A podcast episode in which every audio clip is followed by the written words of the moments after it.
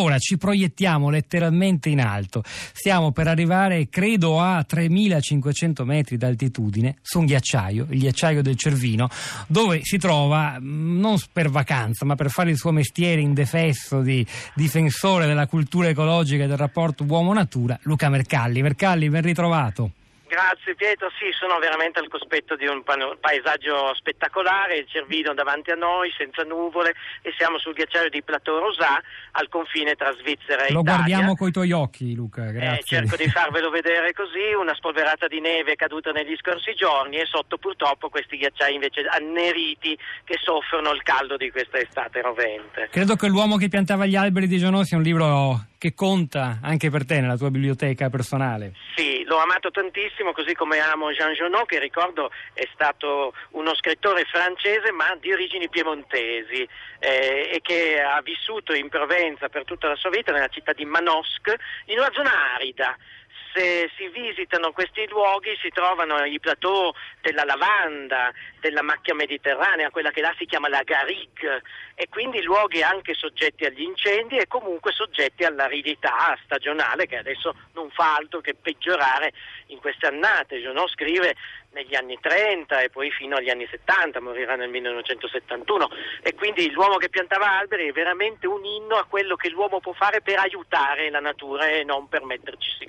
contro. Questo, eh, questa storia è anche una storia che racconta la pazienza, dicevamo prima, il tempo. Quest'uomo non vide eh, gli alberi che piantò, eh, li seminò per la generazione futura. Questo tipo di rapporto, un triangolo uomo, natura, tempo che implica pazienza, sembra andare in netta controtendenza con il modo in cui noi viviamo, anche in cui gestiamo la nostra vita collettiva, la stessa democrazia. Eh, in un recente libro dedicato al destino dell'Occidente, Bill Emmott, l'ex direttore dell'Economy, racconta come una delle malattie della democrazia occidentale sia il, l'andare sempre a corto termine termine, no? cioè fare delle azioni che abbiano frutti immediati, che poi possono anche magari pagare in termini di consenso. E, è davvero andare contro tendenza immaginare dei gesti che ah, necessitano invece di tempi lunghi perché questi Ma sono i tempi di della più natura. dobbiamo progettare un futuro per i nostri figli e nipoti, allora ci sono dei tempi della tecnologia, ci sono dei tempi della società che oggi sono diventati inevitabilmente rapidi. Io stesso ne sono in qualche modo vittima, sono salito a 3500 metri eh, in un quarto d'ora e 50 anni, 100 anni fa ci si mettevano due giorni per arrivare dove sono io ora,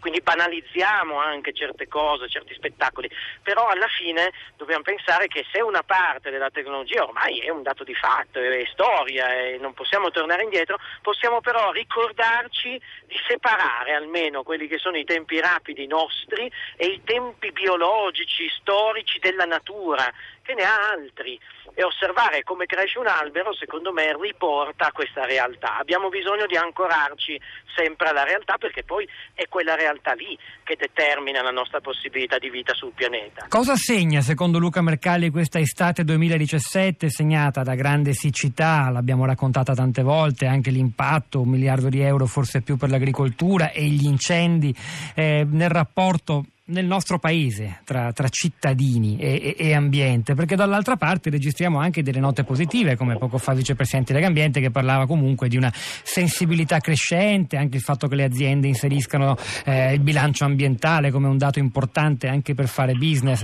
Dove pende di più l'ago della bilancia? Sta crescendo davvero oppure no l'importanza di questi temi?